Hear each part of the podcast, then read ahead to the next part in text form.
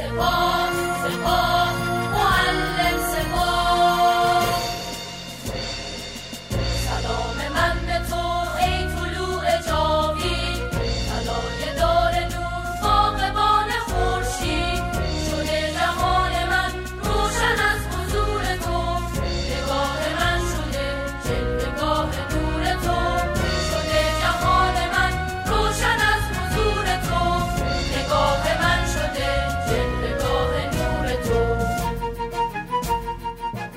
اینجا تهران است. صدای رادیو فرشته.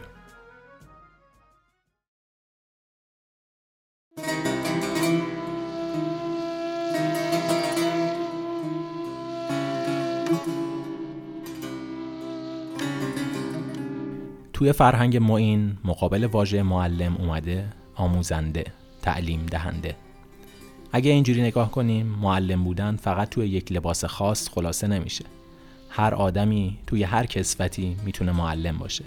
تازه اگه فقط خودمون رو محدود کنیم به آدم ها اونطور که افرادی مثل جوزف کمپل توضیح دادن توی الگوی سفر اسطوره‌ای یکی از عناصر مهم موجود توی فیلمنامه استاد یا راهنماست. قهرمان ها همیشه از یه استاد آموزش می‌بینن تا بتونن کاراشون رو انجام بدن. چه توی فیلم های ابرقهرمانی مثل بتمن و چه توی فیلم های به اصطلاح معناگراتر.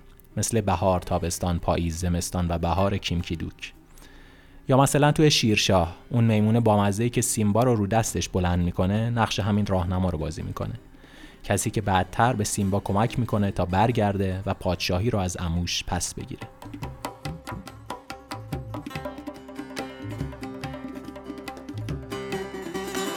یک تکنان سال 1383 ساخته شده. فیلمنامه فیلم رو محمد رضا گوهری نوشته. و کمال تبریزی هم فیلم کارگردانی کرد. فکر کنم حوالی سال 82 بود. آقای تبریزی از من خواستن که فیلمنامه ای رو در مورد یک اتفاق واقعی بنویسم. اتفاق واقعی فکر کنم حوالی یه روستای حوالی عراق اگر اشتباه نکنم. اتفاق افتاده بود شاید مثلا چهل سال قبل که یک مردی مردی کشاورزی که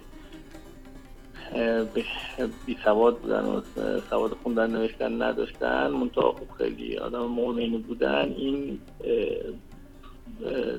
در واقع تحت اتفاقی حافظ قرآن میشن. داستانش هم واقعیه. یعنی ظاهرا داشتن از جلوی امامزاده که تو اون منطقه هست رد می شدن و یه نفر بهشون میگه که بیا برو توی اینجا و شروع کن به خوندن و این میگه من خوندن نمی‌تونم و علی میگه بخون و این شروع می‌کنه به خوندن و یه آیه رو که می‌خونه از هوش میره و دیگه وقتی به هوش میاد حافظ کل قرآن بوده. خب این ظاهرا موثق بود. منم یه تحقیقات خیلی مختصری انجام دادم. منتها از این جهت تحقیقات مختصری انجام دادم چون که نمی‌خواستم عین اون قصه رو بنویسم. به آقای تبریزی گفتم من عین این داستان رو یعنی در واقع اقتباس از این واقعه رو نمی‌خوام انجام بدم. ولی خب بر اساس این اتفاق شاید بتونم یه فیلمنامه بنویسم. ایشون هم پذیرفت که مستقیما به این موضوع ارتباط نداشته باشه و در واقع طرحش رو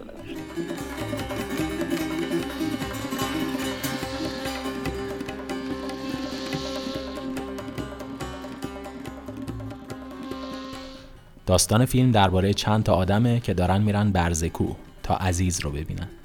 کسی که بی سواد بوده ولی جوری که میگن معجزه شده و حالا می‌تونه قرآن رو از بر بخونه.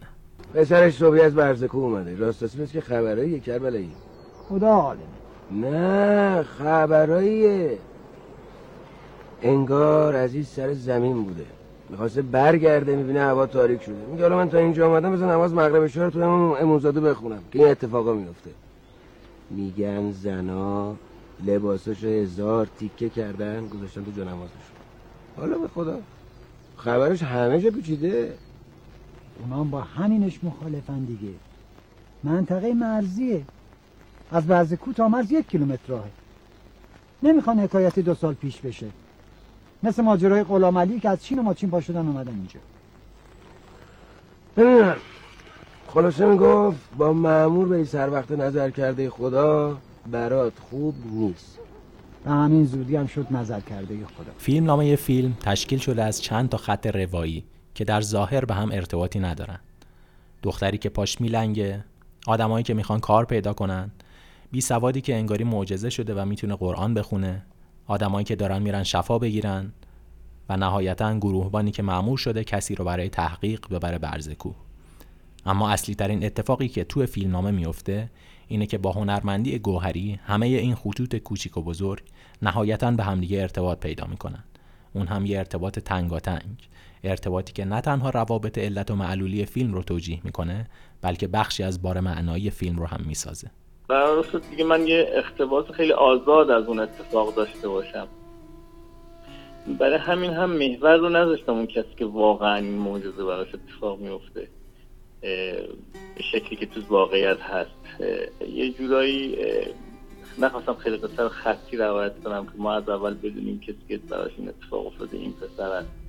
برای همین اینجوری طراحی شد قصه که ما با این پسر حرکت کنیم و در صورتی که یعنی همون احساسی که مخاطب یا شخصت های فری قصه دارن رو هم مخاطب داشته باشه. یعنی شخصت های فری همه رو فکر می‌کنن دارن میرن به سوی کسی که معجزه واقعی براشون اتفاق افتاده ولی کسی که معجزه واقعی اتفاق افتاده در واقع کنارش قرار داره اشاره بود به این موضوع که معجزه می‌تونه همیشه در کنار ما باشه فقط کافی ما اون چشم بصیرت داشته باشیم که ببینیم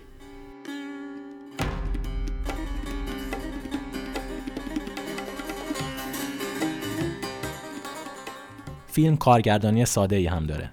منطبق بر حال و هوای فیلم و اتمسفر داستان که یه محیط روستاییه فیلم تعداد پلانای کم و ریتم تدوینی نسبتا آرومی داره. هرچند که این ریتم بعضی موقع ها به هم می‌خوره. خب ببینید برای نوشتن این فیلمنامه من یه سری کتاب ارفانی خونده از قبل خونده بودم یه سری هم سعی کردم مطالعه کنم. اون چیزی که همیشه هست توی این اتفاقات همیشه یک راهنما یک دلیل یک مرشد هست توی این مسیر برای کسایی که این اتفاق براشون میفته. منتها توی فیلمنامه قرار نبود. یعنی فیلمنامه به گونه نوشته شده بود که هر هر کدوم از این تا شخصیت بر سه تا آدم متفاوت می بودن قرار نبود در واقع یه شباهتی به هم می داشتن این انتخاب بود که کارگردان انجام داد که هر سه یک نفر بازی کنه متو حالا با یک گیریم خود متفاوت توی فیلمنامه که اون نوشته بودم هست تا این شخصات شخصات کاملا متفاوت بودن و باز هم برداشت من این بود که همیشه یک نشانه وجود نداره. این تو مسیر می‌تونه با آدم های مختلف این نشانه های مختلف روبرو باشه که هر کدوم از اونو هدایت کنن. قیس با بازی هومن سیدی سربازی که معمور شده تا همراه سرگروهبان کربلایی رو ببرن برزکو ولی احتمالاً به یاد موندنی ترین شخصیت فیلم و البته از مهمتریناشون شخصیت هایی که رضا کیانیان نقششون رو بازی می‌کنه. سه تا پیرمرد دوست داشتنی و البته عجیب و غریب که سرباز توی سفرش با اونو مواجه میشه. پیرمردایی که در واقع حکم مرشد یا راهنمای معنوی رو برای سرباز بازی می‌کنه. خود آقای کیانیان اگر اشتباه نکنم یه بارم اشاره کرد. چون که حالا یا خودشون توی جلسات حاج اسماعیل دولاوی شرکت کرده بودن یا شنیده بودن. اینو الان نمی‌تونم با اطمینان بگم. متأتون برداشتی از اون شخصیت داشتن توی بازی و حالا ادای کلمات و که می‌گیرن به نظرم میاد سعی کرده بودن به اون شخصیت تو من که می نوشتم نه از تو شخصیت متفاوت بود. یه جایی تو پدرخوانده دون کورلئونه به مایکل میگه بعضی موقع فکر می‌کنم دارم اینقدر برای زندگی میجنگم که دیگه فرصتی برای زندگی کردن ندارم. یک تکنان هم دعوتمون می‌کنه تا به جای اینکه دنبال معجزه بگردیم به معجزه های موجود در اطرافمون درست تر نگاه کنیم. مثلا خود من دیگه. از مولا اصلی اصل گرفتم. این گندم های نظرینم باید ببرم آسیا بدم آرد کنم. کار دیگه. من این کارو می‌کنم. اسب این کارو می‌کنم گاری رو می‌کشه. همه کار می‌کنم مثلا شما ببین درختها همه کار می‌کنن. خدا! اونم کار می‌کنه. اون که حالا کارش از همه ما بیشتره. کار عبادت دیگه. نمی‌دونم والا آخه وقتی که زمین و زمون دارن کار می‌کنن یه دی شرمشون نمیاد بیکار نشستن. شما قصی برزکو دیگه نه؟ اون کارت همینه برو. منم بعدش باید اینا رو ببرم بدم نون روغنی درست کنن. آقا یه مهمون خیلی عزیزی دارم. کار باید از ته دل باشه دیگه. اگه تو- من فرید متین و اینجا پلان سکانس رادیو فرشته.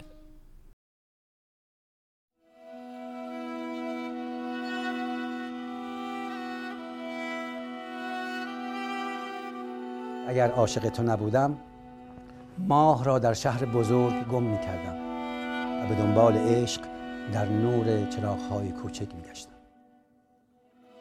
همیشه دوست داشتم اونقدر بلد باشم و اونقدر بدونم که بتونم آدم تاثیرگذاری باشم. یادم همیشه تو بچگی وقتی ازم میپرسیدن می‌خوای چی کارشی می‌گفتم معلم. چون برام جالب بود که چطور بعضی از آدم ها می‌تونن انقدر تو قلب و مغز آدم رو سوخ کنن.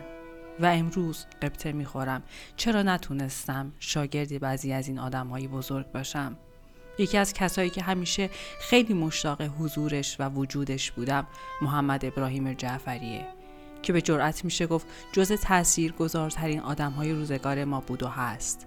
و فقط می‌تونم با یک تکه از شعر سهراب صحبتم رو کامل تر کنم. بزرگ بود و از اهالی امروز بود. با تمام افقهای باز نسبت داشت و لحن آب و زمین را چه خوب می‌فهمید.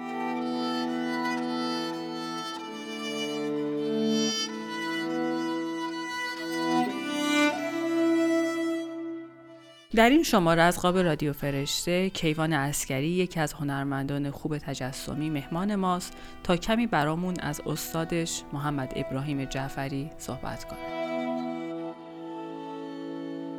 نبودن خیلی از افراد یا به سفر رفتنشون یا دور شدنشون رو گاهی اوقات آدم نمی‌تونه باور کنه. نمی‌تونه باور کنه که نیستن. یعنی مثلا به این معنی که شاید من نمی‌تونم نبودن باران و بوی باران رو باور کنم. یا نبودن پرنده رو یا رد پرنده رو تو آسمان. بعضی از افراد یک همچین تأثیری می‌ذارن. یعنی انقدر در حیات ذهنی انسان ها زیست می‌کنن و باقی هستن که فقدانشون ناباورانه است. استاد من محمد ابراهیم جعفری یه همچین شخصی بود. آدمی که وقتی برای اولین بار نور آفتاب رو روی صورتش دیدم و نگاه مهربان و نمناکش رو فهمیدم که به نقطه درستی رسیدم از حیات خودم. از اون روزی که دیدمش فکر کنم سال حدود سال 1369 یا 70 بود زندگی برای من تقسیم شد به قبل و بعد از دیدار ایشون. وقتی که برای من خوندن که در رابطه با پرورش در رابطه با آموزش در رابطه با هنر به من گفتن تو خاک خشک را تر کن دانه نیلوفر باباد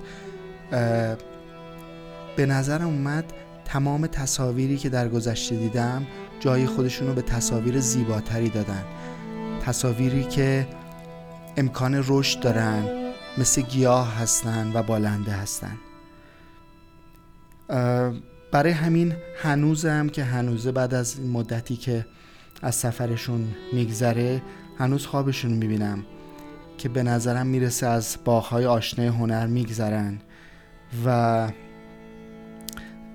زیر لب میگن وای به حال باغبونی که قامتش از درختای باغش بلندتر باشه.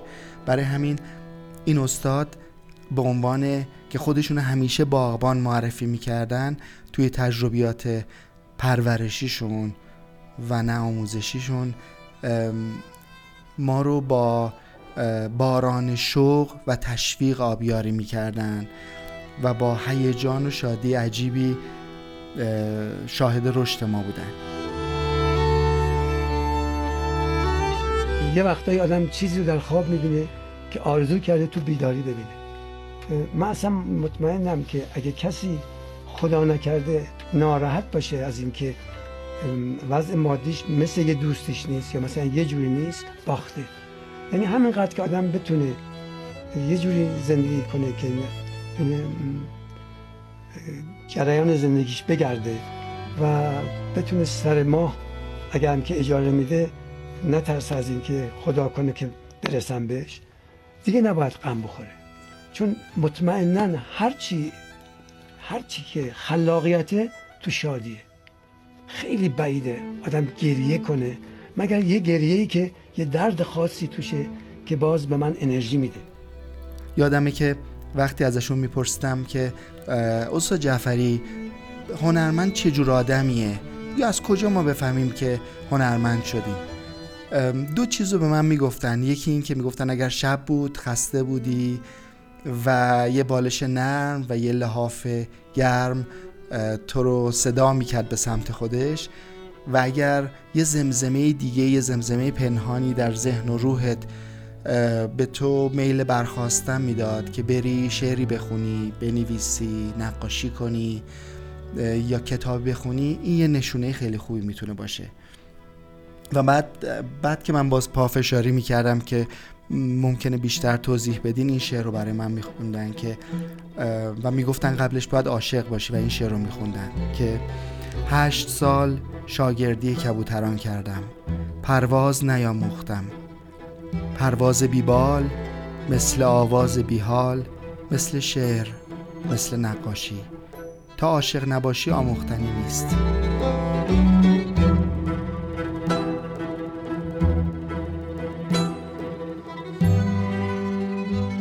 به من می‌گفتن کسی که هنرمندان زندگی می‌کنه در واقع نیازی نداره که تلاشی کنه برای خلق اثر هنری. و می‌گفتن هنر نتیجه هنرمندان زیستنه.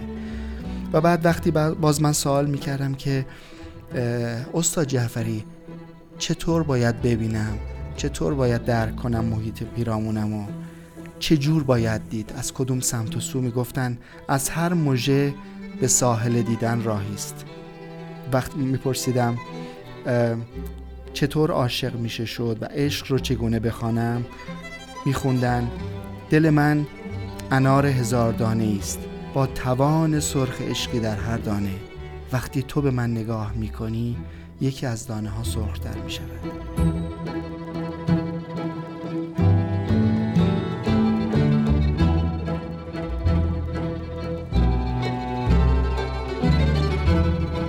در حال ایشون از جز افرادی بودن که من معتقدم که کمک می‌کنن به تولد دوباره انسان ها و می‌تونن مثل پدر باشن برای خیلی از افراد و زندگی آدم ها رو تقسیم کنن بین بودن و نبودن و رها شدن.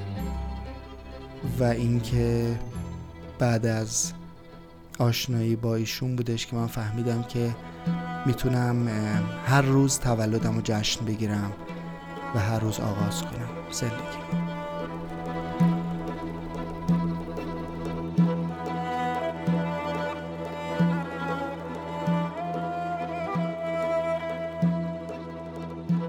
من سبا مبینی اینجا قاب رادیو فرشته.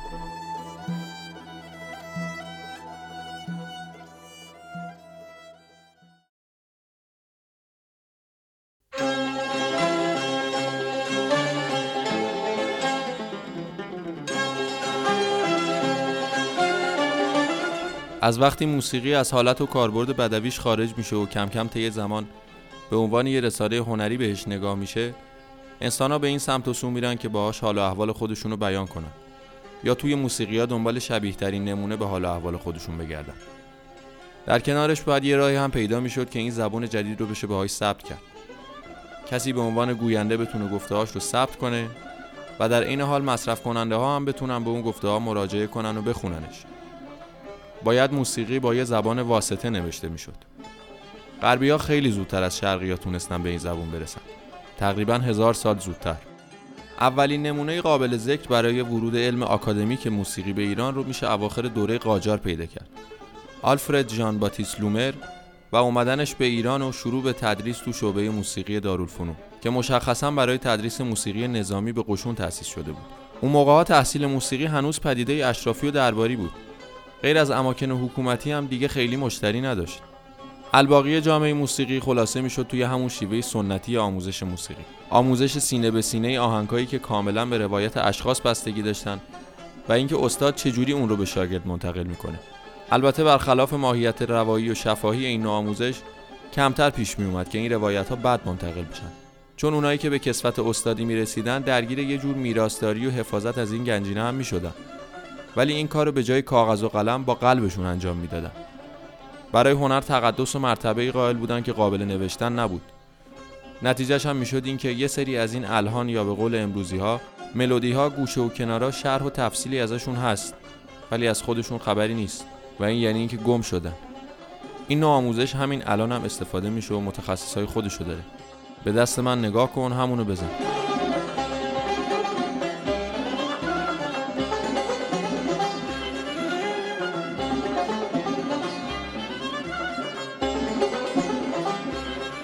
سال 1302 سنگ بزرگ این بنا رو علی نقی وزیری می‌ذاره. در حقیقت این چیزی که ما الان بهش میگیم هنرستان عالی موسیقی همون مدرسه ایه که اون سال وزیری تازه از فرنگ برگشته تأسیس کرد. اون دوره کشور تغییر و تحولای اساسی در مسیر مدرن شدن رو پشت سر میگذاشت و وزیری هم مثل خیلی دیگه از متخصصا طی زندگی و تحصیل تو ممالک مترقی کمبود نهادهایی رو تو حوزه تخصصی خودش حس می‌کرد. البته که از یه پشتوانه حکومتی قوی هم برخوردار بود. اما همت و استقامت وزیری اونجا ثابت شد که کلی زیرساخت و تعلیف پیش نیاز اصلی هدف بلند پروازانش بود. یک بارچه کردن سیستم آموزش موسیقی کشور. اینکه ردیف موسیقی ایرانی که اصلی ترین مرجع موسیقی ماست با معیارهای علمی موسیقی همسانسازی بشه. مفاهیم و تکنیک های موسیقی غربی براشون معادلی توی موسیقی ایرانی پیدا بشه. تکلیف ربع پرده ها که فواصل مختص موسیقی ایرانیان روشن بشه. چجوری باید نوشته و خونده می شدن؟ اینا مقدمه ای بود برای گسترده تر شدن موسیقی ایرانی. یه جورایی میشه گفت اینجوری شد که سازهای ایرانی که تا اون موقع برای اجرای یه قطعه همشون دقیقا یک چیز می‌زدن حالا می‌تونستن یاد بگیرن چجوری میشه برای تنظیم یک تصنیف گروه های مختلف سازی داشته باشن و هر کدوم از این گروه ها قسمت خودشون را اجرا کنن. یعنی موسیقی ایرانی می‌تونست هارمونیک بشه. دیگه می‌شد یه نوازنده تار با یه پیانیست با خیال راحت بشینن با هم ساز بزنن. می‌شد اصلا یه کاری کرد با یه پیانو ردیف میرزا عبدالله زد. می‌شد طرحی از موسیقی انداخت که منجر بشه به موسیقی پاپ دهه چهل و پنجاه. خلاصه اینکه با زمینی که وزیری برای موسیقی دستگاهی ایرانی آماده کرد می‌شد به موسیقی ایرانی حجم داد. و البته رنگ.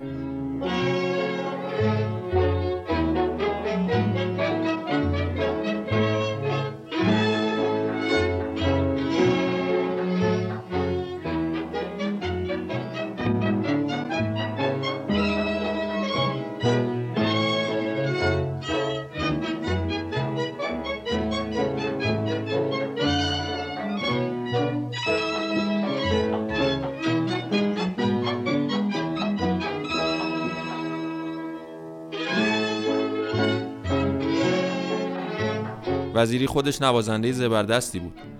تار زدنش بیبدیل بود. تصنیف هم می ساخت اصلا خودش چند سمفونی و اپرا ساخت و اجراشون کرد تا نمونه ای باشه برای به نتیجه رسیدن ابداعاتش.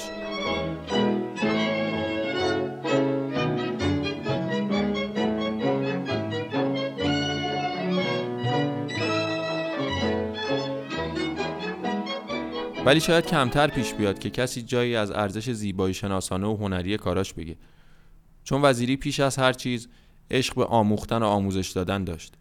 هر بار موسیقی ایرانی از هر نوعش میشنوید یا با یه نوازنده روبرو میشید یا از جلوی در هنرستان موسیقی رد میشید یا یه آلبوم خوب پیدا می‌کنید و میخریدش دارید راهی رو که وزیری شروع کرد ادامه می‌دید.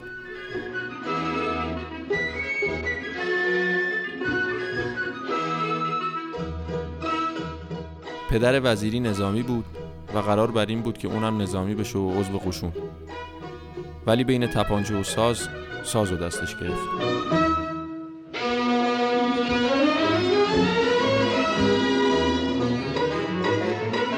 من سالار تحماسبی و اینجا پارتیتور رادیو فرشته.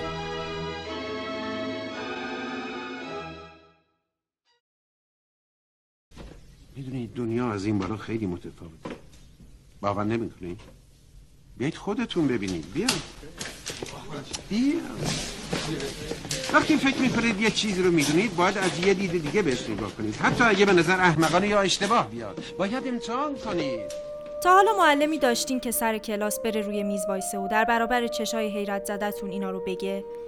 یا بهتون بگه یه بخشی از کتاب درسیتون رو پاره کنین و بریزین توی سطل زباله چون مزخرفه؟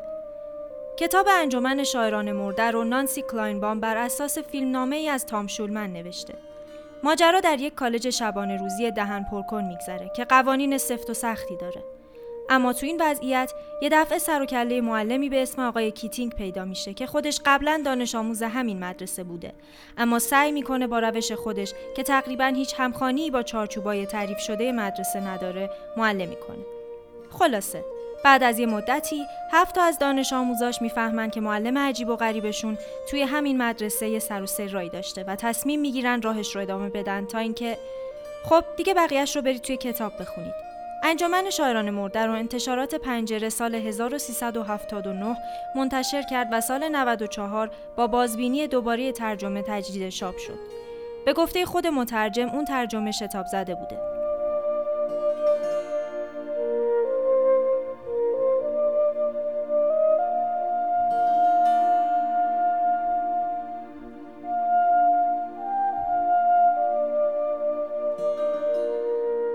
کتاب بعدی اسمش هست سهشنبه ها با موری و داستان رابطه میچ با استاد سابقش موری رو تعریف می‌کنه. موری آدم ویژه‌ایه. اون همیشه در حال رقصه. نوع موسیقی براش مهم نیست. اون عاشق همه آهنگاست. فقط چشماشو میبنده و احساسات خودش رو مطابق با ضرب آهنگ موسیقی حرکت میده. و اینطور که توی کتاب رقصیدنش رو توصیف می‌کنه میشه گفت شباهت زیادی به سما داره. موری حتی یک سال تو بهبهه جنگ ویتنام به همه دانشجوهای پسر نمره الف میده تا بهشون کمک کنه راهی خدمت نظام وظیفه نشن. میچ بعد از فارغ و تحصیلی دیگه استادش رو نمی‌بینه تا اینکه بعد از 16 سال و به واسطه یه برنامه تلویزیونی خاطراتش با موری زنده میشه و تصمیم می‌گیره بره سراغش.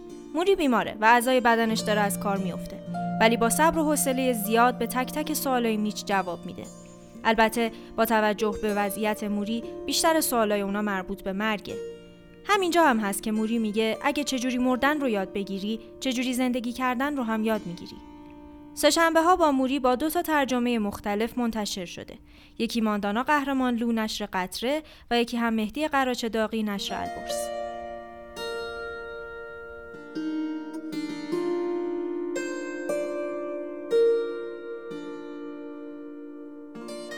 من هلیا نقشبند و اینجا پاراگراف رادیو فرشته.